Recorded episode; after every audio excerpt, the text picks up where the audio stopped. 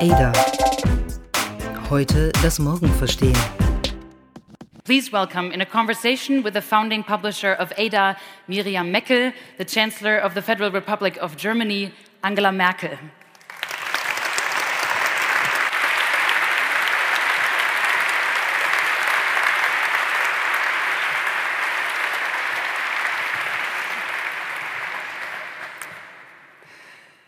Frau Bundeskanzlerin, schön, dass Sie da sind.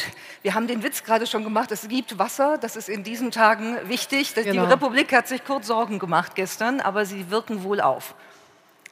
Ja, ja, ich habe es heute schon mehrfach gesagt und ich habe, glaube ich, schon lange nicht mehr so viel Wasser getrunken wie, wie, wie in den letzten 24 Stunden. Aber ist alles okay. Wunderbar. Dann starten wir ähm, nicht mit dem Wasser, sondern nach, mit anderen Schwierigkeiten, die äh, existenziell sein können. Ich frage mal so, wie geht es Ihnen einen Monat nach der sogenannten Zerstörung der CDU durch ein YouTube-Video? Ja, erstmal sage ich guten Abend und äh, freue mich, dass ich ja nach letztem Jahr wieder hier bei dieser Veranstaltung sein kann. Diesmal, ich habe eben wow gesagt, als ich so Gottes Hand hier gesehen habe, die über uns ruht, wenn wir über künstliche Intelligenz sprechen. Schon ein beeindruckendes Szenario. Ich freue mich, dass auch so viele ADA-Stipendiaten da sind und auch aus der Bundesverwaltung. Und da sieht man, dass die Dinge vorangehen. Und ansonsten, ähm, ja, die CDU ist da. Ich habe heute mit 200 jungen Menschen in Goslar studiert, äh, diskutiert, nicht studi studiert auch, aber diskutiert. Und die, da sind wir natürlich auch auf das Rezo-Video gekommen und ich habe dort schon gesagt, äh, wir haben da einfach nicht entspannt drauf reagiert. 55 Minuten Politik auf YouTube, da konnte ich erstmal gar nicht fassen, dass man das so lange hintereinander aufzeichnet. Haben Sie es ganz gesehen? Fast. ähm, und wie fanden Sie es? Mal offenes Wort. Naja, ich fand es ähm, so, dass ich. Äh, zu jeder Sache sofort in eine Interaktion gerne reingegangen wäre. Der ganze Sozialteil, den kann man so aufarbeiten, den kann ich auch anders aufarbeiten. Da habe ich mir gleich mal noch andere äh, Statistiken auch angeschaut. Beim Klimateil finde ich, ist äh, die Kritik wirklich angebracht. Und in den ganzen Fragen von Krieg und Frieden und äh, Drohnen und so weiter, da habe ich zum Teil schon eine sehr andere Meinung dazu. Aber ich, und ansonsten gibt es so Zwischenüberleitungsworte, die verwende ich nicht so häufig und die würde ich selbst der Jugend nicht empfehlen. Die sind vielleicht nicht dauernd notwendig. Aber okay. Wie auch, das ist ja Geschmackssache. Man kann sich und sollte sich damit auseinandersetzen und ich finde es ganz interessant, dass eben einfach auch über so viele Minuten, man sagt ja heute, alles muss ganz kurz sein und alles kann gar nicht mehr ausgefeilt sein. Und da war das doch, äh, sagen wir mal, erstmal der ähm, auch ganz gutes Datenmaterial. Und ja, wenn man mit solchen jungen Leuten diskutiert, muss man sich halt auskennen. Sie haben ja selber einen Videoblog, einen regelmäßigen. Haben Sie mal kurz darüber nachgedacht, äh, Rezo zu antworten? Nein, das ist jetzt nicht äh, meine Aufgabe. Ich bin ja bekanntermaßen nicht mehr Parteivorsitzende. Aber ähm, ich habe die Schülerinnen und Schüler heute auf meinen Videoblog hingewiesen. Betrüblicherweise hatte noch keine und keiner davon Kenntnis erlangt. Und ich habe sie jetzt eingeladen, sich das doch mal anzugucken und mir dann eine ungefilterte Meinung zu schreiben. Sie dürften auch sagen, wenn Sie es grottenlangweilig fänden. Aber wenn es heute gut gelaufen ist, haben Sie jetzt 200 mehr Follower für ja, den ich Blog. Hab, also das wurde da von dem ähm, Chefredakteur der Goslar Zeitung auch geäußert und ich habe gesagt, wenn es 10 Prozent machen würden, wäre ich schon ganz zufrieden. Mhm. Muss ja jetzt keine. Ich habe allerdings darauf hingewiesen, dass es kurz ist und dass man wenn wir noch mal trotzdem ein bisschen auf, die, auf den äh, ja durchaus ernstzunehmenden Hintergrund dieses, dieses Videos kommen. Sie haben das gerade ja auch, äh, wie ich finde, durchaus respektvoll beschrieben, dass da zumindest Mühe hintergesteckt hat, was da gesammelt worden ist, auch wenn man manches anders sehen kann. Und es ist ja schon so, dass man sagen könnte, wenn ich das provokativ formuliere, dass äh, diese Zerstörung der CDU, wie Rezo das betitelt hat, eine Form von Digitalisierungserfolg dasteht, darstellt. Können Sie da mitgehen, wenn ich das so sage? Naja, ich habe mit den Schülerinnen und Schülern dann auch darüber gesprochen, genau über den Punkt, dass die Sozialisierung dort ja ganz anders erfolgt. Und äh, die haben dann auch sehr respektvoll darauf hingewiesen, dass das elfseitige PDF-Papier nachher nicht so ihr Interesse geweckt hat. Und das ist etwas, was, nein, äh, man kann, äh, also ich glaube, das ist, hat einen sehr ernsten Hintergrund. Ähm, ich merke seit geraumer Zeit, auch als ich noch Parteivorsitzende war, dass erstens über Gelesenes neue Inhalte von sehr, sehr vielen Menschen kaum noch sich erschlossen werden können. Das ist nicht unbedingt eine gute Nachricht, weil ähm, Lesen natürlich nochmal eine andere Vertieftheit mit sich bringt, als wenn ich nur etwas visuell höre und sehe.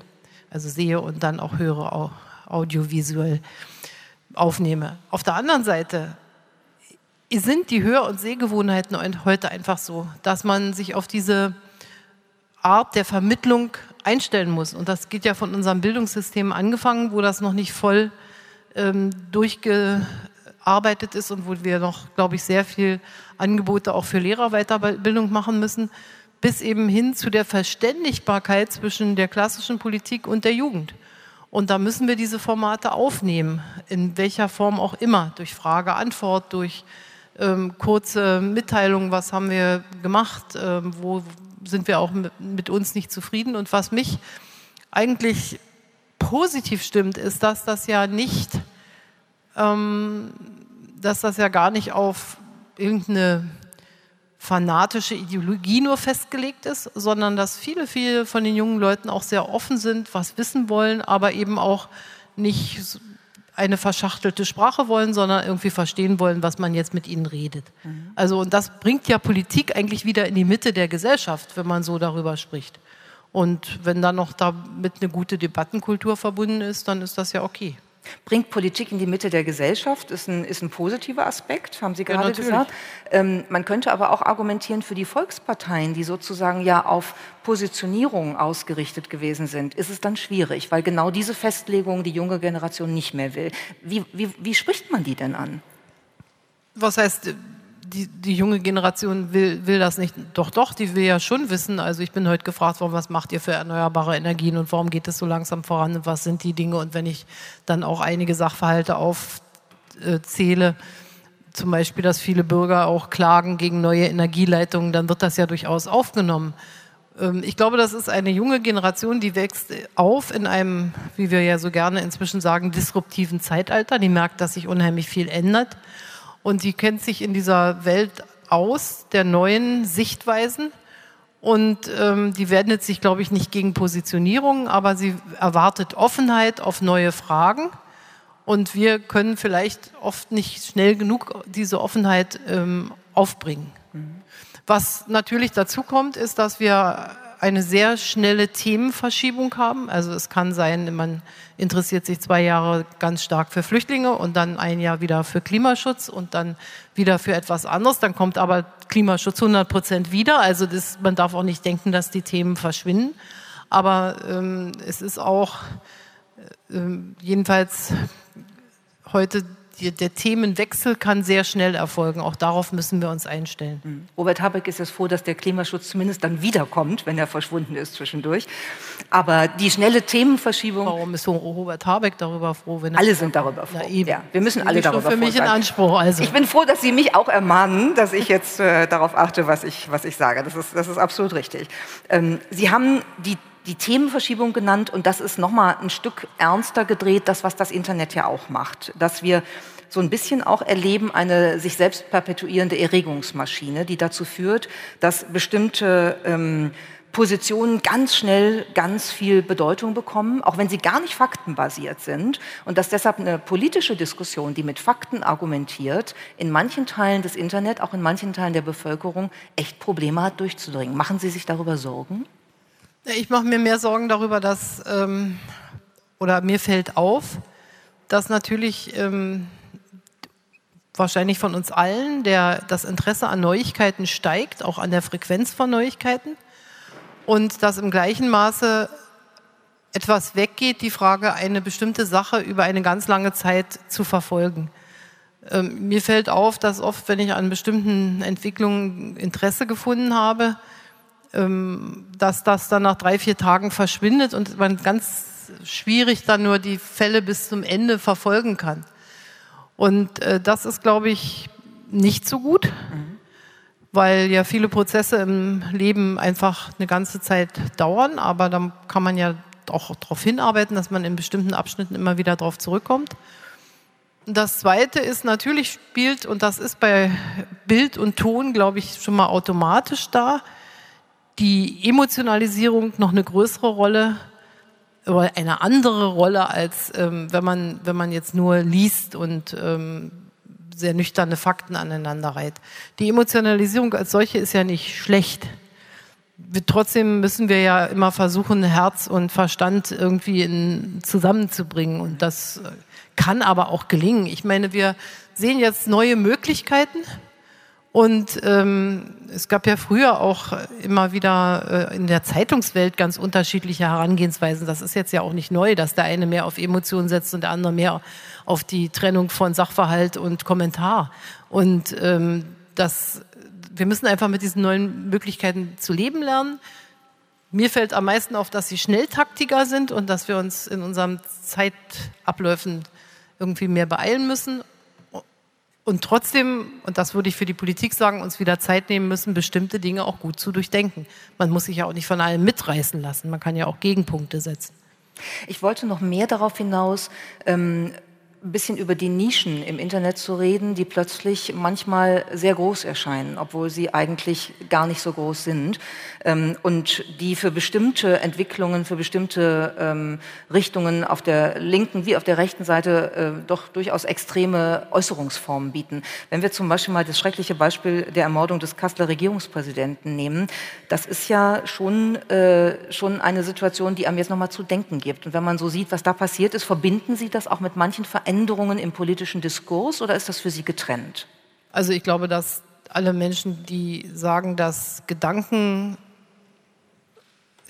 dass es mit bestimmten Gedanken beginnt, dass man dann daraus Sprache macht, dass aus Sprache Verhaltensweisen werden und daraus dann auch Taten, dass da ein ganz enger Zusammenhang ist und dass menschliche Zivilisation ja mit allen technischen Möglichkeiten lernen musste, sich äh, zu zähmen und auch immer wieder Leitplanken äh, zu versuchen, sonst kann man ja unter Menschen gar nicht miteinander sprechen. Das Internet ergibt nun ganz andere Möglichkeiten, sich ähm, auch nicht persönlich zu zeigen und äh, Verantwortung zu zeigen.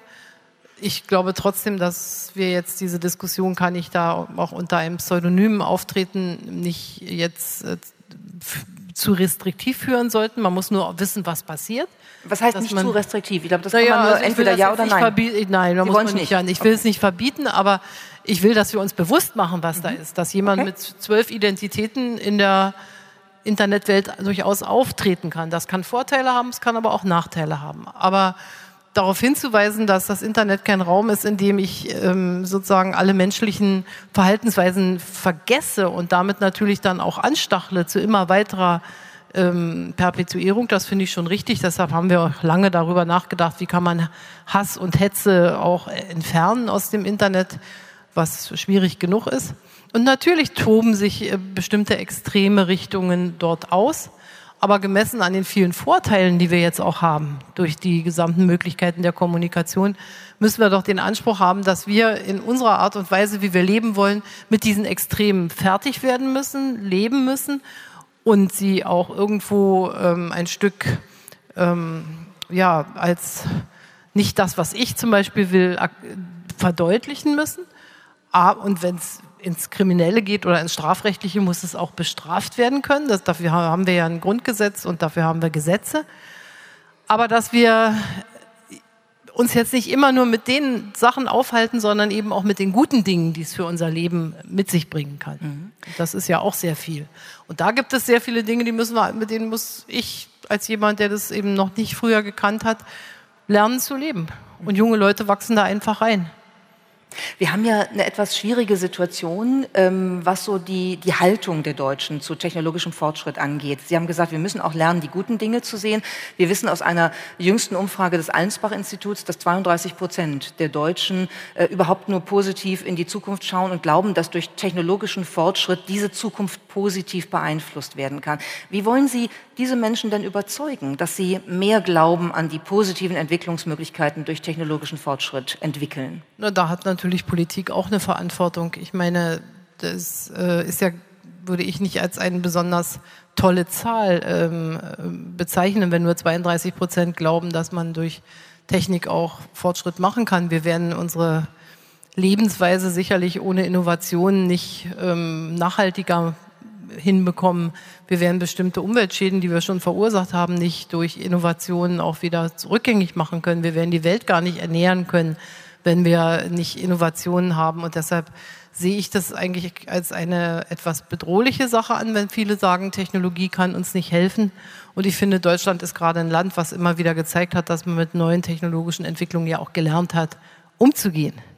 Und ähm, man hätte ja auch bei der Erfindung des Autos denken können, dass jetzt alle Fußgänger in elementarer Lebensgefahr leben. Und bei der Einführung der Narkose, dass äh, Tausende von Menschen die Me Menschen nicht wieder aufwachen lassen. Und mit solchen Dingen haben wir ja auch gelernt, fertig zu werden und begreifen sie uns als unseren Vorteil. Also ich sehe da fast mehr so einen, auch einen gewissen Sattheitsgrad, dass es uns im Augenblick ganz gut geht und dass man sagt, wozu brauchen wir das alles noch? Ich sehe darin die Tatsache, dass wir einen ziemlich großen Lebensdurchschnitt haben inzwischen. Und äh, deshalb ist ja dieses Wegsignal von jungen Leuten, die jetzt mal noch mal ganz anders an die Dinge rangehen, auch so wichtig für die Gesellschaft. Aber das war jetzt auch die Argumentation äh, einer rationalen Denkerin. Ja? Nach dem Motto, wir sind doch alle fast immer aus der Narkose wieder aufgewacht, da müssten wir doch verstehen, dass die Digitalisierung uns auch nicht umbringt. Ich glaube, das geht nee, ja genau darum meine, nicht. Ne? Naja, erstens äh, ist ja rationale Denkerin noch kein Schimpfbegriff, jedenfalls in meiner. Ah, habe ich auch so nicht gemeint. In meiner Kategorie. Habe ich gar nicht so gemeint. Äh, also ich meine. wenn wir uns jetzt entscheiden, die Argumente einer rationalen Denkerin erstmal auf die, Schubla auf die Schütthalde zu legen und zu sagen, na, damit kommen wir gar nicht mehr durch in Deutschland, das äh, fände ich nicht gut. Ich reformuliere. Ähm, Wo bleibt der emotionale Überzeugungsteil, der die vielleicht irrationalen Ängste der Menschen vor der Technologie ein bisschen wegnehmen kann? Ja, äh, ich habe ja auch nicht das so lässig, lässig gesagt, seien Sie froh, dass Sie wieder aufwachen. Ich habe gesagt, wir haben uns da mit sehr viel Gedanken gemacht. Wir sind das Land mit unglaublich vielen Gesetzen und Regelungen und zum Datenschutz und zu diesem und jenem. Und gerade, dass wir jetzt zum Beispiel in Europa auch die Datenschutzgrundverordnung gehabt haben, dass wir uns so viel Gedanken über Urheberrecht und Kreativität machen, das zeigt doch, dass wir das wollen. Das macht natürlich auch noch keine Lust. Dann muss ich eben sagen, seien Sie froh, dass Sie Ihrem Enkel schnell eine E-Mail schreiben können ähm, und der auch schnell wieder antwortet. Wie hat man sonst solche Kontakte gehabt? Wie konnte man sich sonst so oft sehen über lange Entfernungen? Also das sind doch alles große, große Vorteile und schöne Sachen auch. Mich müssen Sie gar nicht überzeugen. Ich glaube, nee? glaub, das sowieso. So, ich war jetzt ja. kurzzeitig überzeugt, dass nein, Sie nur nein, auf Emotionen reagieren. Da habe ich mal meinen spärlichen emotionalen Ansatz versucht. Der, aber natürlich.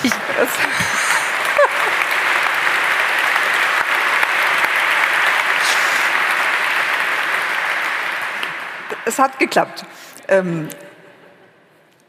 wir kommen gleich ganz intensiv auf KI noch. Ich will noch eine Frage stellen, weil wir hier in einem wunderbaren ähm, äh, äh, Kirchengebäude sind, äh, vielleicht dem schönsten, äh, das wir in Europa haben, ähm, im Osten Deutschlands. Und okay, welches? Oh, Entschuldigung, bitte. Geschmackssache. Aber in Europa, also ich finde es toll, dass die Frauenkirche wieder aufgebaut ist. Aber so eine Kölner romanische Kirche hat auch was, oder? Okay.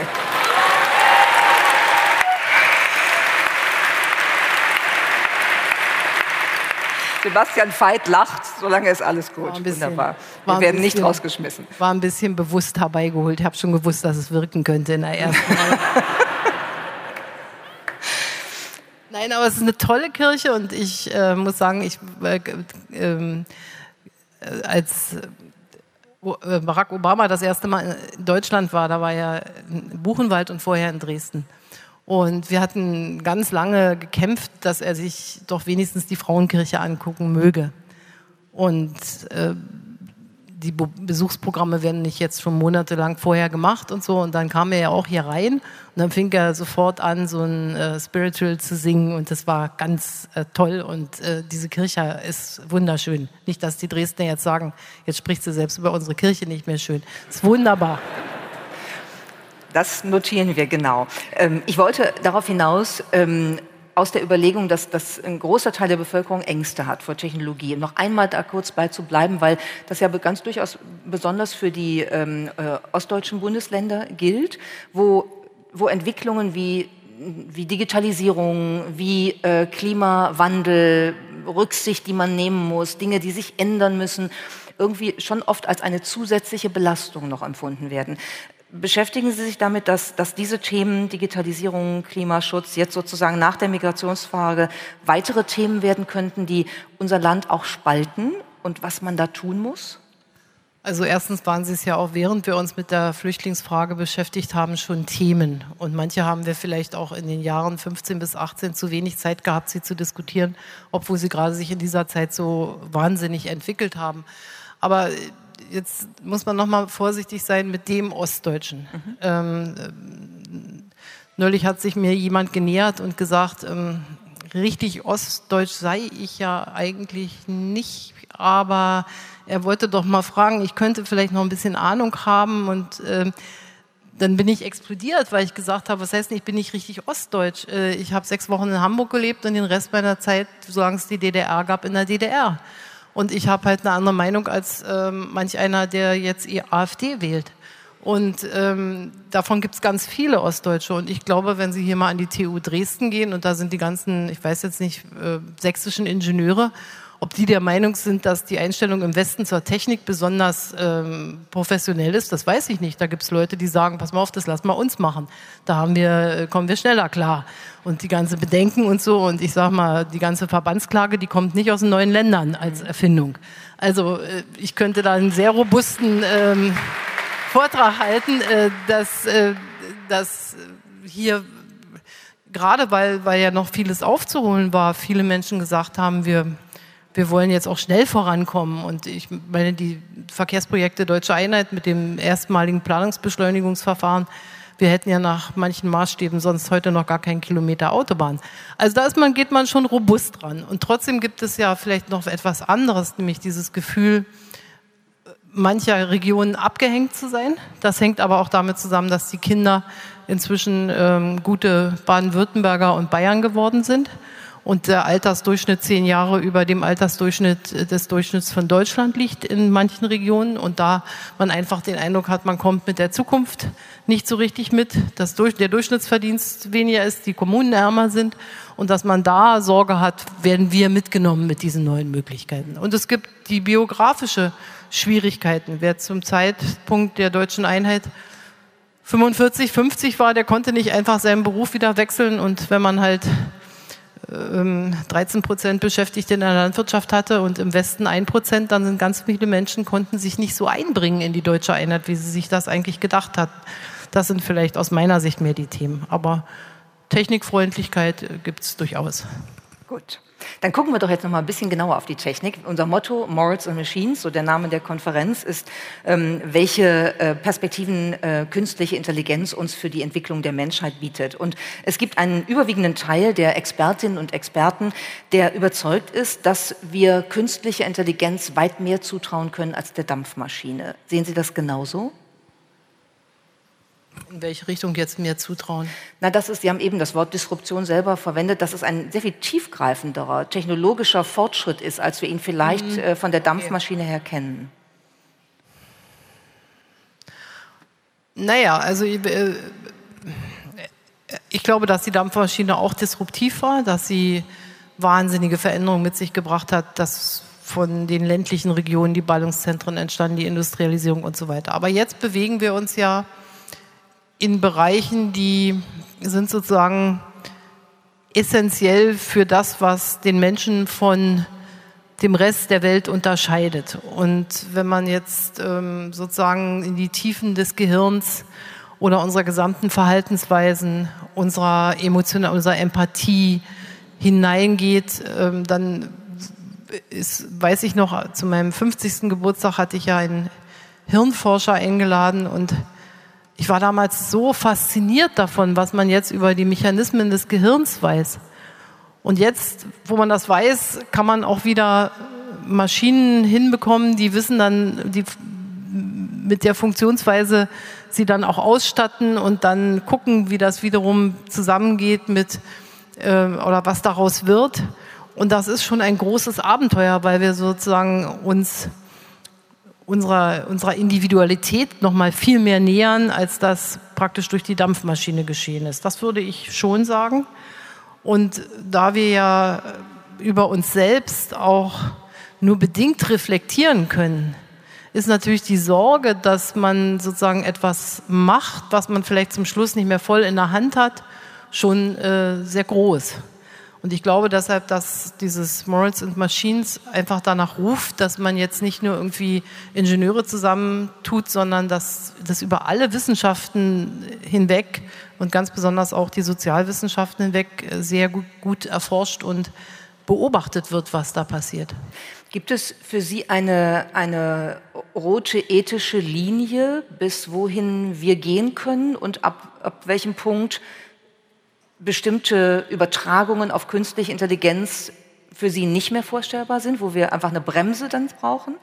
Naja, wenn ich das, ich bin ja jetzt keine Expertin und hier sitzen lauter Fellows, die alles besser wissen, aber wenn ich das, nein, jetzt im guten Sinne besser wissen, äh, wenn ich das richtig verstehe, gibt es ja die einfache Form der künstlichen Intelligenz, wo ich sozusagen sehr große Hoheit über den Algorithmus habe und mich dann auch darauf verlassen kann, dass das ähm, das Objekt, was ich damit ausstatte, sich einigermaßen ähm, daran hält. Schon interessant wird, ich habe neulich an der TU München den Professor ähm, Haddadi besucht, wenn sozusagen eine Gruppe von Computern miteinander lernt, wie man einen Schlüssel in ein Sch Schlüsselloch steckt, dass dann plötzlich sozusagen die Computer anfangen, miteinander das Teilwissen auszutauschen, um sich schneller dann dahin zu bewegen, äh, das, was eine Maschine vielleicht nur in 20 Stunden lernen könnte, schon in 15 Minuten zu lernen.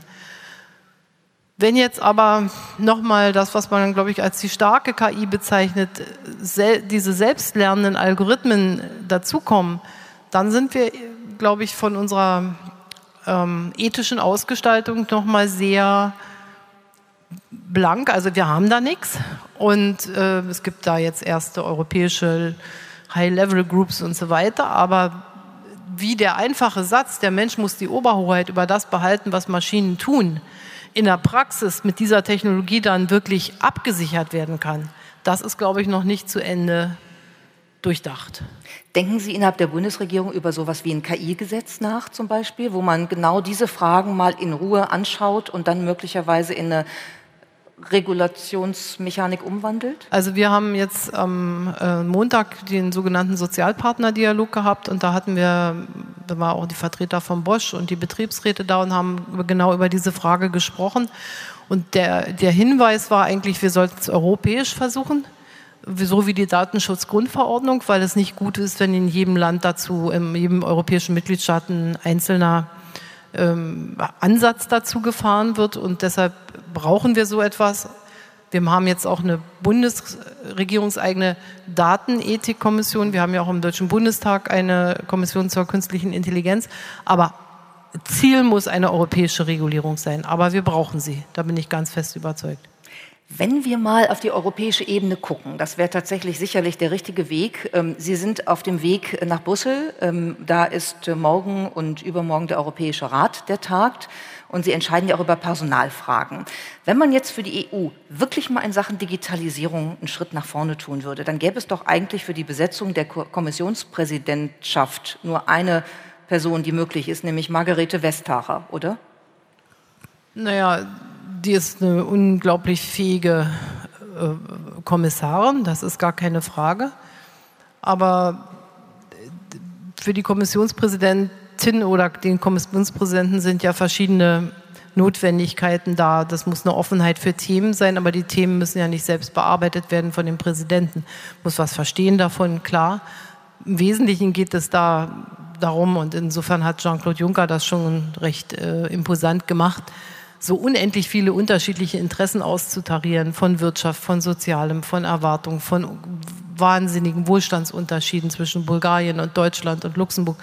Und ähm, eigentlich einen Weg zu finden, wie man einerseits das Recht und Gesetz einhält, aber auf der anderen Seite auf die nationalen Besonderheiten eingeht, so dass ich jetzt also nicht sagen würde, dass die digitale Kompetenz und das Wettbewerbsrecht, das ist ja vor allen Dingen ihre Kompetenz, dass das nun die, die Conditio sine qua non Voraussetzung für die europäischen Präsidenten ist. Naja, dann, dann provoziere ich mal ein bisschen. Wir haben eine Situation, da haben wir auf der einen Seite die USA, die haben den äh, fast religiösen Technokapitalismus, wir haben auf der anderen Seite China mit einem autoritären Staatskapitalismus, beide sind technologisch sehr erfolgreich und pushen nach vorne und in der Mitte ist Europa, das kann sich nicht einigen, kriegt es irgendwie nicht auf die Reihe und jetzt ist die Frage, findet man eine Person, die glaubwürdig für das Zukunftsthema steht? Das fände ich ziemlich wichtig. Ja, also gut, ich will jetzt mal nicht weiter in die Vergleiche der anderen beiden Herausforderer gehen, und, ähm, aber ich, ich finde wichtig, dass die Europäische Kommission, dass Europa, also die Europäische Union, sich ihren eigenen Weg, so wie wir ihn mit der sozialen Marktwirtschaft gegangen sind, anders als Amerika, anders als China, auch in der Zeit der Digitalisierung erarbeitet. Und dazu gehören Sozialmodelle, dazu gehören Steuermodelle, dazu gehören ähm, Modelle, was wird man aus dem Urheberrecht, dazu gehört auch das Modell, wie sind die ethischen Grundlagen und wie wie verdienen wir ab und zu auch noch Geld mit den ganzen Dingen? Wie schaffe ich Plattformen? Wie vernetze ich? Wie kriege ich die Infrastruktur hin? Also da müssen schon Personen glaubwürdig dafür stehen, aber Sie wollten mich jetzt ja geschickt auf eine Persönlichkeit hinbringen und dieses wollte ich nicht annehmen.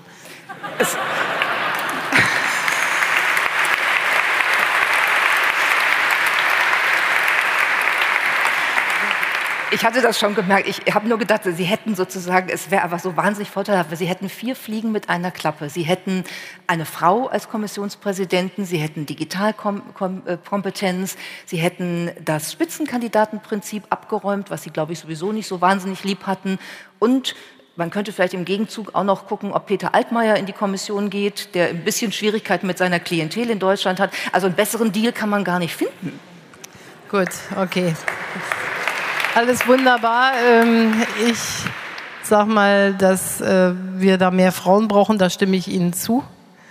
Und ansonsten kann man andere sehr, sehr gute Deals finden. Margarete Vestager hat sich übrigens am Wahlabend zur Spitzenkandidatin ausgerufen, weil sie irgendwie den Eindruck hat, nur Spitzenkandidaten können was werden.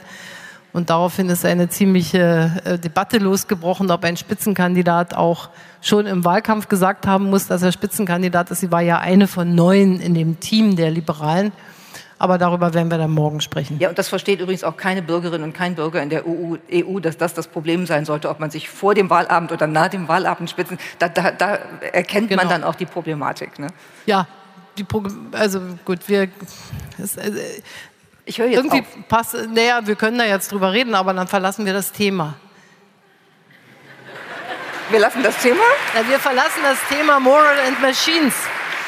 Ich meine, ich werde mich morgen den ganzen Tag mit dem Spitzenpersonal der Europäischen Union auseinandersetzen und dass Sie das interessiert, verstehe ich auch, aber ähm, es war jetzt ja nicht unser Hauptthema. Nein, das ist richtig. Das, gut, dann gehen wir noch mal zurück zu Europa. Sie haben eben ähm, sehr schön gesagt, Europa könnte mit, äh, mit dem ähm, Ansatz der sozialen Marktwirtschaft eigentlich punkten. Ich ja. gehe nochmal so, ne, zwischen USA und China, da ist, ja, da ist ja Raum, den man besetzen könnte. Naja, ich, Wie? Ich, ich würde sogar gar nicht mal ähm, uns immer im Blick auf USA und China definieren, sondern wir müssen uns doch aus uns selbst heraus definieren. Was ist uns wichtig? Und ich glaube, dass es da eine Gemeinsamkeit der europäischen Lebensweise gibt, auf die man aufsetzen kann. Und die war nie ähm, sozusagen die, äh, wie Sie das nennen, maximale Profitorientierung ohne sozialen Ausgleich. Und sie war auch nie die Dominanz des Staates, der ein Allzugriffsrecht zu allem und jedem von dem, äh, von den individuellen Persönlichkeiten wollte. Und äh, diesen Weg jetzt in der digitalen Gesellschaft fortzusetzen, das, darum geht es doch und dafür die Ideen zu haben. Und unser Problem besteht darin, dass wir an manchen Stellen vielleicht schon so viel Sorge haben, bevor wir anfangen, dass bestimmte technische Entwicklungen sich gar nicht so bei uns herausbilden. Also die ganze Plattformwirtschaft ist ja sehr sparsam ausgeprägt. Die ganze Neugier auf Daten ist sehr ähm, verhalten. Wenn ich zum Beispiel, wir haben an dem Montagnachmittag darüber gesprochen, wie ist das mit dem Mittelstand und der künstlichen Intelligenz. Und das steht natürlich nicht gut. Und wenn ich manchmal mit Mittelständlern spreche dann, und ich sage, ihr müsst eure Daten auf Plattformen äh, bringen und auf diesen Plattformen werdet ihr sehen, dass andere mit euren Daten wieder ganz neue Modelle entwickeln und so. Dann gucken die mir an und sagen, ich kenne meine Daten und ich habe meine Daten in der Cloud und ich weiß schon, was man aus meinen Daten machen kann. Und diese Bereitschaft zu sagen, jetzt kann ich was ganz Neues daraus machen. Daten sind Rohstoff geworden. Und die Bereitschaft, sie völlig neu zu ordnen und irgendwie gut abzuspeichern und dazu auch noch die richtigen Rechner zu haben und sich zu freuen, wenn ganz viele Daten zusammenkommen, weil ich daraus viel machen kann. Das ist alles nicht da. Also wir sind fast schneller am Überlegen, wie wir die Daten ethisch ähm, äh, sozusagen dafür Leitplanken bauen, als dass wir die, mit den Daten fröhlich umgehen. Das sollte ja auch parallel erfolgen.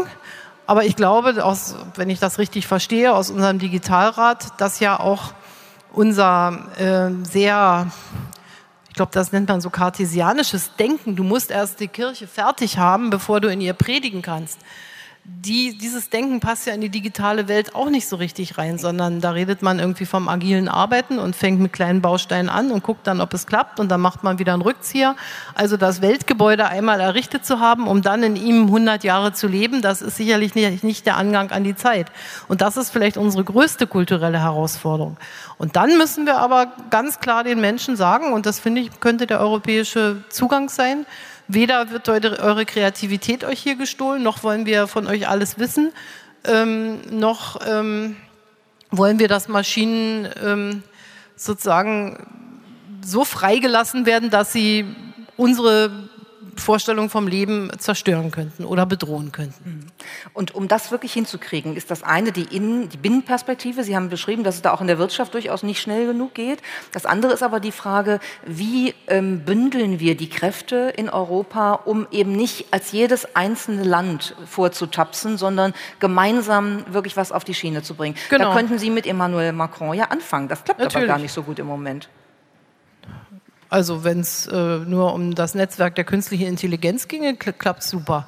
Also das ist nicht der... Das Netzwerk der menschlichen Intelligenz ist das Nein, Problem. nein, mit der menschlichen Intelligenz klappt es auch. Klappt auch, okay. auch, Nur, dass äh, zum Beispiel jetzt zu dem Spitzenkandidatenprozess äh, sehr unterschiedliche Vorstellungen zum Beispiel bestehen. Darauf bin ich, aber jetzt komme ich selber wieder auf das Thema, was ich verworfen hatte, zurück. Nein, aber zurück, äh, wir, wir sind alle, oder wir haben jetzt unsere KI-Strategie, Sie haben recht, die Franzosen haben ihre KI-Strategie, viele Länder haben sie. Die sind aber bei Lichte betrachtet nicht so unterschiedlich. Ich glaube, wir werden nicht ein großes gemeinsames deutsch-französisches Institut bauen, sondern wir werden uns die Felder angucken, in denen wir forschen und da versuchen, möglichst viel Austausch hinzubekommen. Aber wie ich schon sagte, es gibt diese High-Level-Group bei der Kommission, die hat jetzt mal Leitlinien für die Ethik im Umgang mit künstlicher Intelligenz gemacht. Da sitzen Regierungsleute drin, da sitzen Wirtschaftsvertreter von uns drin. Ich weiß jetzt nicht genau, ob Sozialpartner auch drin sitzen. Und die nächste Stufe wird jetzt sein, aus diesen ähm, Ausarbeitungen, die die gemacht haben, ein Regelwerk, also ein rechtliches Regelwerk zu entwerfen. Das wird vorzugsweise erstmal die Kommission machen und dann muss das im Parlament und im Rat beraten werden. Und dafür sollten wir uns wappnen. Da sollten wir sozusagen drauf ähm, eingestellt sein und es darf nicht so sein wie bei der Urheberrichtlinie, dass es dann zum Schluss oder auch bei der Datenschutzgrundverordnung, dass es dann immer fünf, sechs Jahre dauert, sondern dass man es vielleicht schneller hat, weil sich diese Technologien natürlich jetzt auch sehr schnell entwickeln. Mhm. Ähm ich würde noch mal gern einmal mit dem internationalen Konkurrenzpunkt einen Moment da bleiben. Sie haben ja schon oft den chinesischen Staatspräsidenten Xi Jinping getroffen. Haben Sie mit dem mal über künstliche Intelligenz gesprochen? Sie müssen nicht verraten, was, nur überhaupt.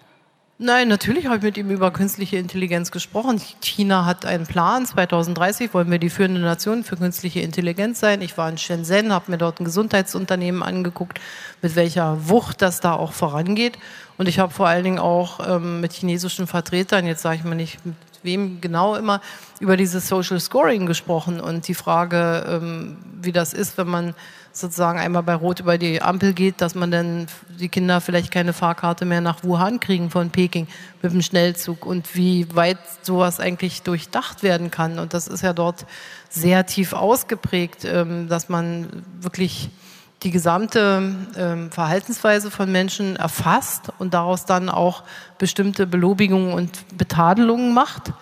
Zum Teil wird das in China sehr gut akzeptiert, weil die Menschen den Eindruck haben, das bringt Transparenz.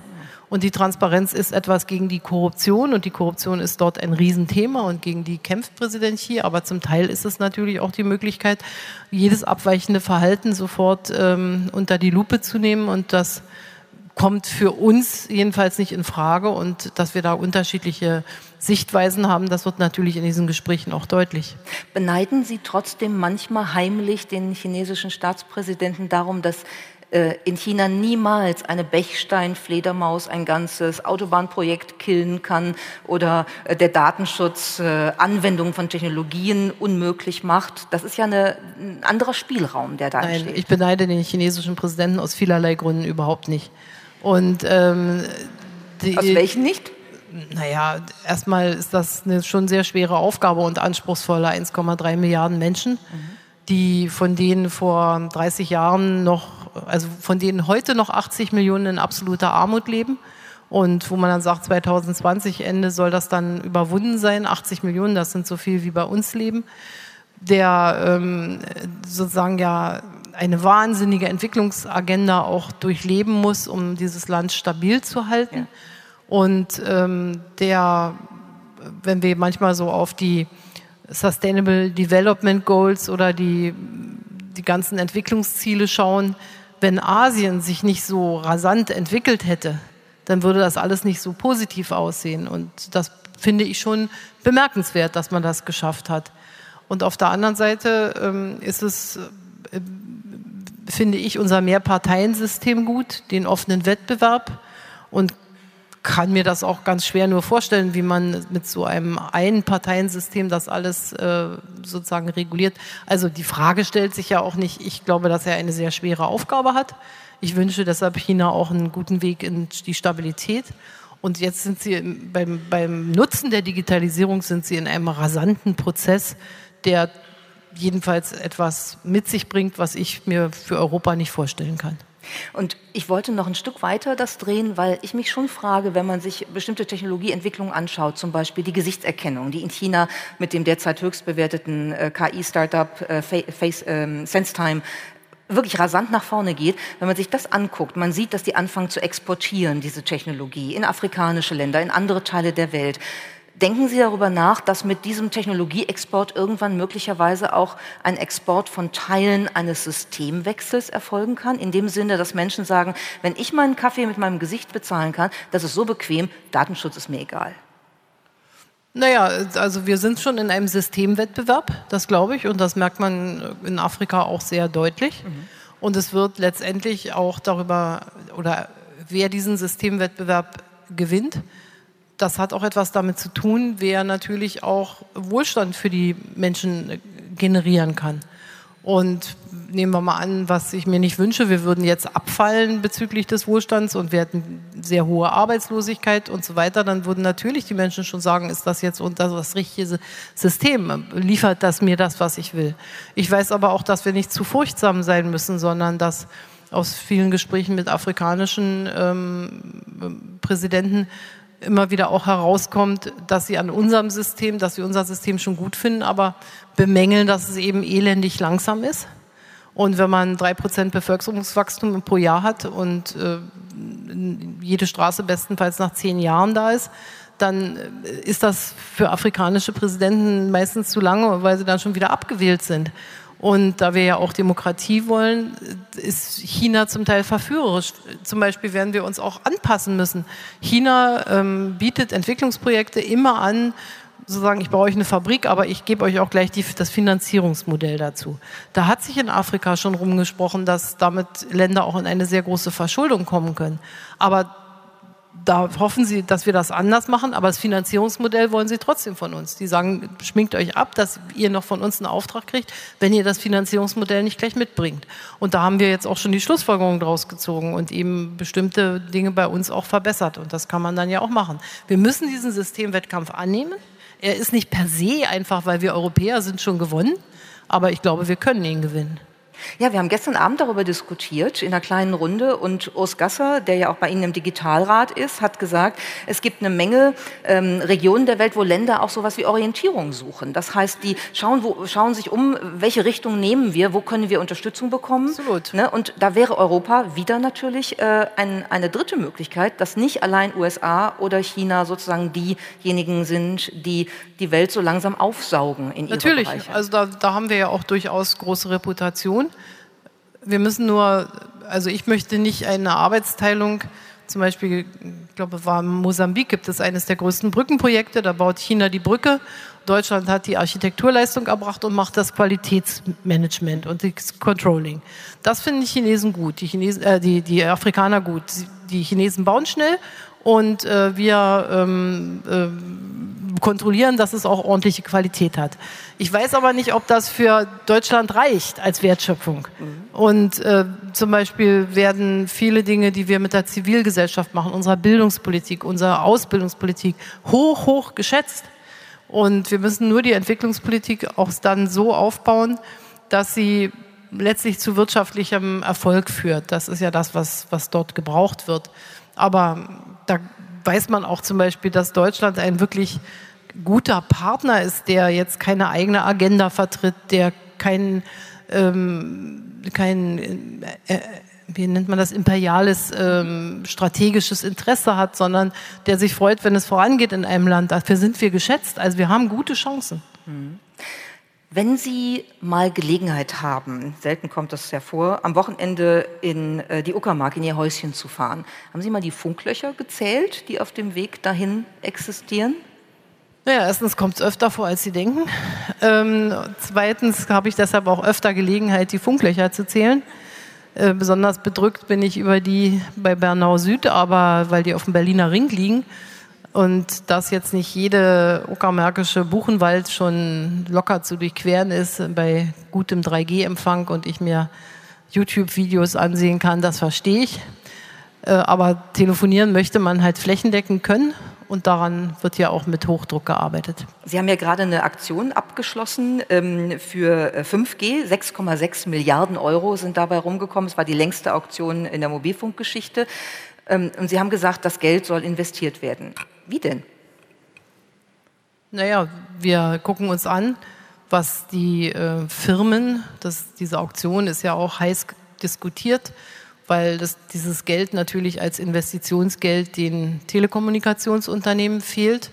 Trotzdem glauben wir, dass die Strecken, die sich wirtschaftlich rechnen, längst nicht flächenabdeckend sind und dass der Staat für eine Basisleistung eine Verantwortung hat und deshalb geben wir dazu Zuschüsse. Also wir reizen die Unternehmen an und dass sie eben auch in ländlichen Räumen investieren. Und der Punkt, über den es jetzt bei uns eine große Debatte gab, insbesondere in der Bundestagsfraktion, war die Frage, soll der Staat jetzt auch noch mit einer Infrastrukturgesellschaft, da wo sich überhaupt kein privater Investor findet, äh, sozusagen eine hundertprozentige Finanzierung übernehmen? Da bietet sich zum Beispiel im ganzen Mobilfunkbereich an, wo wir sehr, sehr viele Sendemasten bauen müssen und wo die Erwartung, zwar einen super Empfang zu haben, aber so ein Sendemast in seiner eigenen Umgebung zu haben, auch auseinanderklafft dass man eben sich mal die gesamte öffentliche Infrastruktur nimmt und äh, die Dächer, die eben auf Landratsgebäuden und diesem und jenem verfügbar sind, dass man die eben nutzen kann, um dort auch gezielt dann Infrastruktur zu bauen. So. Und dafür nimmt man das Geld. Und da ist mhm. es wahrscheinlich noch nicht mal ausreichend. Okay, ein bisschen Infrastruktur könnten wir gebrauchen ähm, und äh, spielt ja auch eine Rolle, oder nicht nur Infrastruktur, sondern Investitionen spielen ja eine Rolle in der KI-Strategie, die Ihre Bundesregierung im vergangenen November verabschiedet hat. Da hat es ein bisschen Irritation gegeben, weil es hieß, äh, oder es heißt manchmal immer noch, drei Milliarden würden investiert in die Entwicklung künstlicher Intelligenz. Und dann ähm, kam später so raus, es sind eigentlich nur 500 Millionen und der Rest muss sozusagen durch die Ressorts anderweitig eingespart und reallokiert werden. Naja, also es sind im Jahre 2019 500 Millionen und es sind im Jahre 2020 500 Millionen.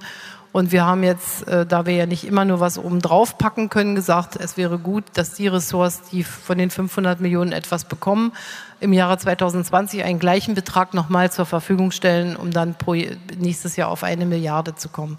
Der viel schwierigere, das sind aber übrigens auch nicht Deutschlands einzige Investitionen, sondern wir haben in Baden-Württemberg, in Dresden hier, in äh, Bayern, in Nordrhein-Westfalen sehr gute äh, Cluster, in denen auch künstliche Intelligenzforschung gemacht wird. Immerhin sind die Hochschulen, werden von den Ländern betrieben.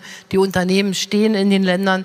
Und äh, ich verstehe zum Beispiel den Ministerpräsidenten Kretschmann, der etwas unglücklich ist, dass wir immer noch kein Kooperationsprogramm mit ihm aufgelegt haben.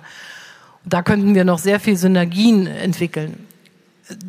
die, man wird es nicht glauben, die größere Schwierigkeit im Augenblick besteht darin, diese Gelder gut zuzuordnen.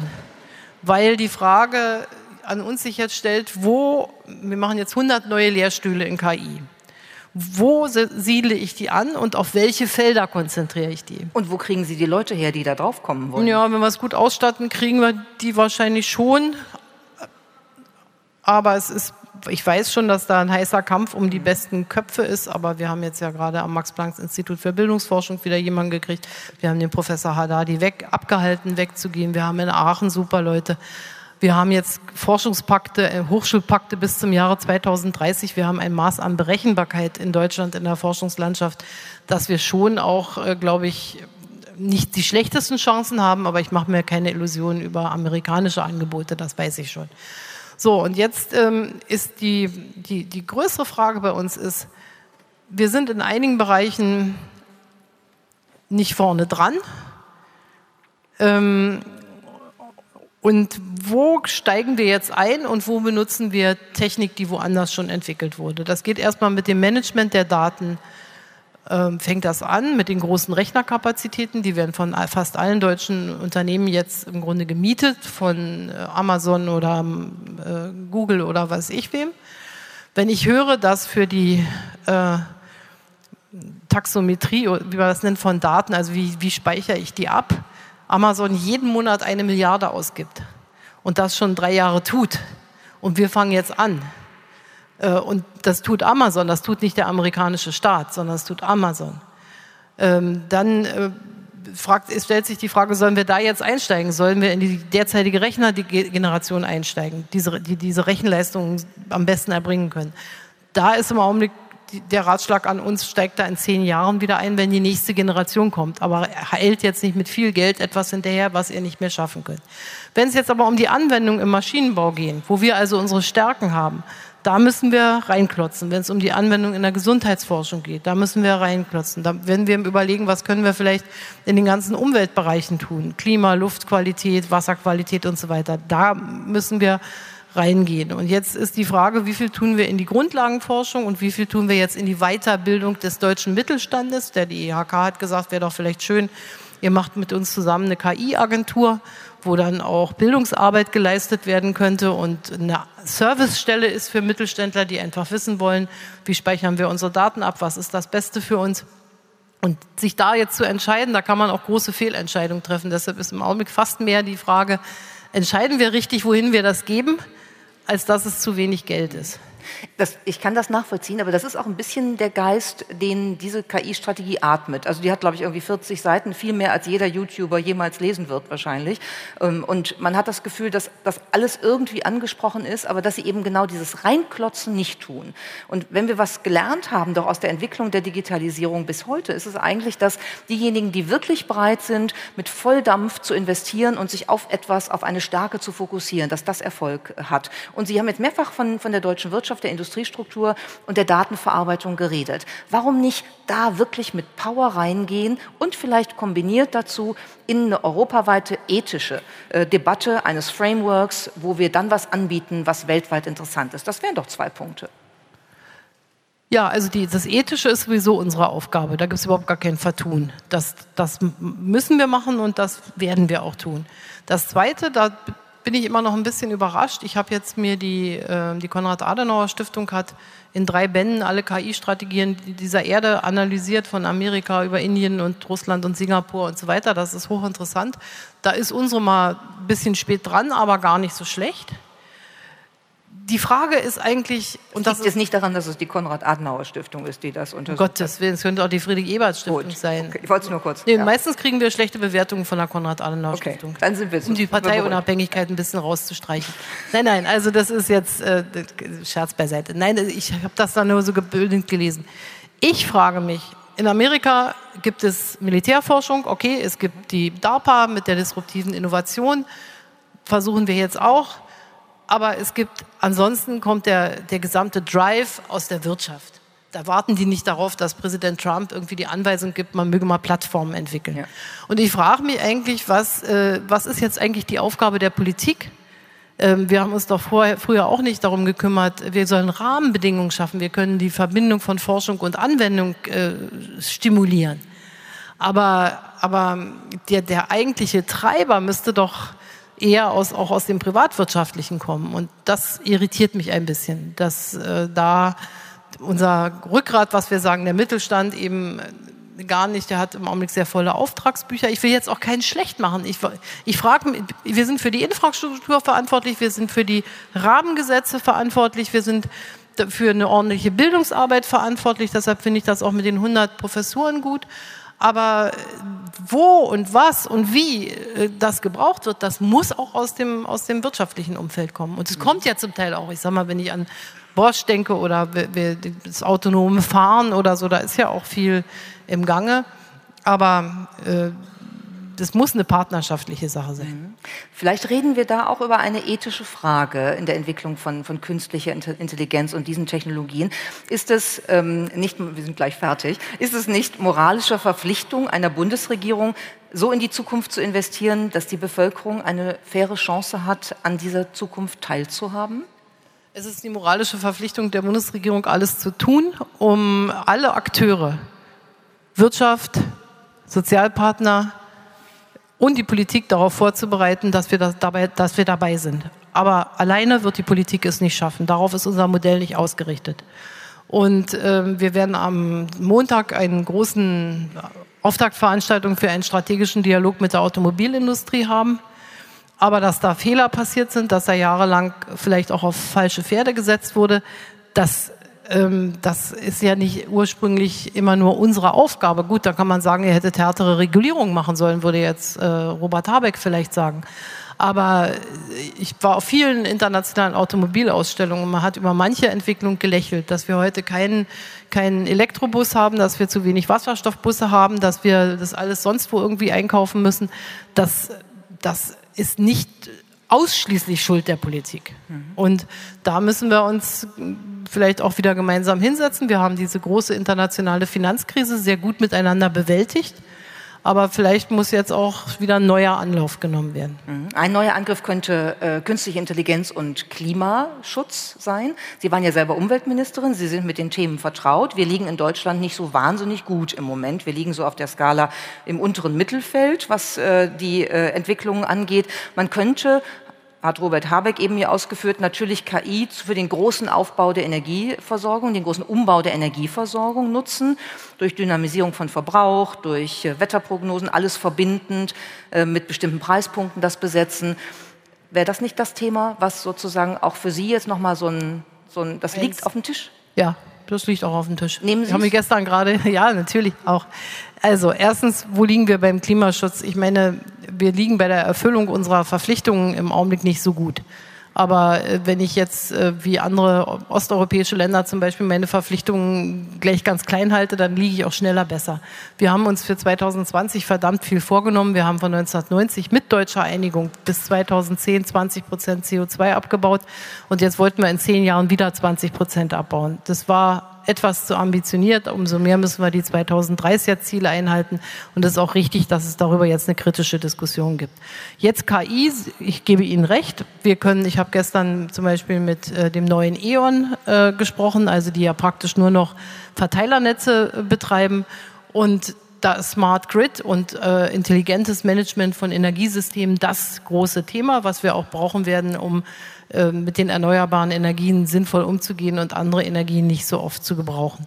Wir könnten, also wir können, also da stimme ich total zu. Und da müssen wir aber die richtigen Anreize setzen. Sie haben ja was von Preispunkten gesagt. Und das ist die große, die große Frage jetzt, die wir bis Ende September lösen wollen. Und davor habe ich sehr großen Respekt. Denn äh, das muss sitzen, das muss da müssen diese ganzen falschen Anreize, die wir heute haben, Mineralölsteuer viel höher als Heizöl zum Beispiel und so weiter, weg. Aber ich muss gleichzeitig auch einen sozialen Ausgleichsmechanismus finden. Und das beides zusammenzubringen, ist nicht eine Trivialität. Aber das ist jetzt mal das, das, das ökonomische Anreizsystem. Und das andere ist, wie kann ich künstliche Intelligenz dafür nutzen, Energieeffizienz, Recyclingwirtschaft, kreislaufmäßig am besten vorzugehen. Und das äh, sollten wir benutzen, ja. Dazu gibt es ja auch genügend Unternehmen, die. Ich habe zum Beispiel gerade eben mit Herrn Theissen gesagt, der sehr viel mit der Uni Aachen zusammenarbeitet. Wenn Sie zum Beispiel da sagen, hier bräuchten wir Professuren, hier brauchten wir Ausbildung, hier müssten wir was machen, dann haben wir jetzt die Möglichkeit, genau da was zu tun, um die Smart City und das vernünftige Energiesystem der Zukunft voranzubringen. Wir haben heute die Situation gehabt, dass Robert Habeck, ähm, er sitzt da noch, ähm, vor Ihnen äh, im Gespräch war. Er war sozusagen, wenn ich das mal so sagen darf, äh, als Ihre Vorgruppe heute da. Und äh, ich frage mich ein bisschen, wie lange, glauben Sie, dauert es, bis er möglicherweise der Hauptgig wird, weil die Grünen tatsächlich das Kanzleramt erobern? Schauen Sie, erstens mit Vorgruppe und Nachgruppe kann ich nichts anfangen. Den letzten beißen die Hunde. Und ähm, äh, insofern. Das ist bei Rockkonzerten so. Meistens ist das, meistens ist das Publikum ermüdet und gucken Sie mal, warum gucke ich auf die Uhr? Wir haben so früh angefangen, fünf nach sieben. 45 Minuten waren vereinbart. Und jetzt nee, wir haben um kurz nach halb acht angefangen. Nein, nein, nein, nein. Definitiv nicht. So, also, zurück. Äh, schauen Sie, wenn sich die Wettbewerber vermehren, muss man härter kämpfen. So ist das. Ich finde, jede Art von Betrachtung, wenn ein anderer neben einem gut ist, irgendwie schlechte Laune zu kriegen, den Anfang vom Ende. Wettbewerb belebt, belebt die Politik. Geschäft. Dankeschön, Frau Bundeskanzlerin.